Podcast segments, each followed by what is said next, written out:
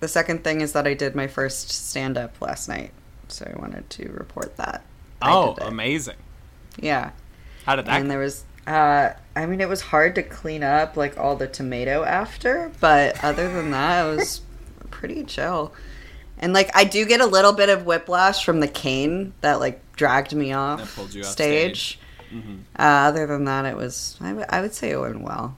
That's great. I can't believe people still bring all that rotten fruit to stand-up comedy shows. Yeah, you know they, what I mean. like they keep it in their pockets, I think, but also like in a time of massive surveillance and TSA checks everywhere you go and vaccination cards, like you would think rotten Yeah. fruit wouldn't make it through, but and you'd think that like you know It's just cultural. people have other things in their pockets you know you don't want to be walking around with all that on and you know like it- off off discussed female clothing barely has pockets so to use your precious pocket real estate for for half of a rotten tomato a sort of rotten head of cabbage i mean it's not it's it's not an economic way to, to run what around. I would do when I had boobs uh, is I would keep everything in my like sports bra or my bra, and I would have like a, Mm-hmm. a size bigger for that reason to keep things in it, like phones and extra Yeah. goods. I no, I like that. I just I can't stop picturing like stand-up comics in the green room, like poking out before a show and seeing like a crowd, crowd with like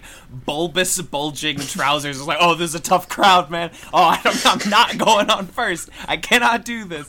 Oh my god. Uh, Unfortunately, it wasn't the first person; it was the last person that was like the most cringy. And like, what a way to like bring down everything. Where, like everyone was having a good time, and then this like super racist, super terrible. yeah. random person comes in at the end and it's like who let this guy on and it just it's a weird vibe to end with Who let this guy on this open mic night?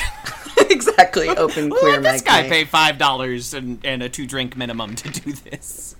Uh, I'm sorry, Jen. You are allowed to speak. I don't know if you have uh, anything to add to this horrible conversation, but I mean, I think the only thing I was going to add was like, well, we know it's it's not the the women throwing tomatoes because we can't fit tomatoes in our pants pockets. You know, exactly That's- right.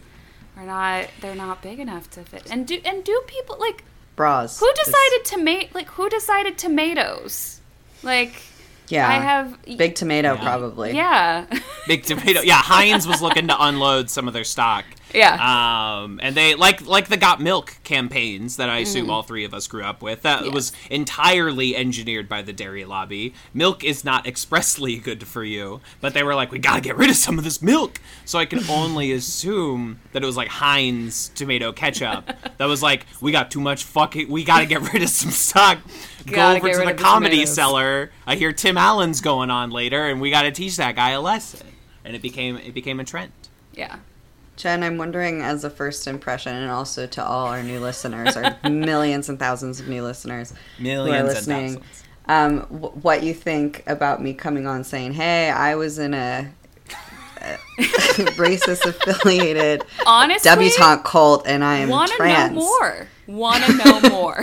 Good. want to see Okay, a good. TV show Yeah. about it. Tell me more about this. This, this sounds interesting.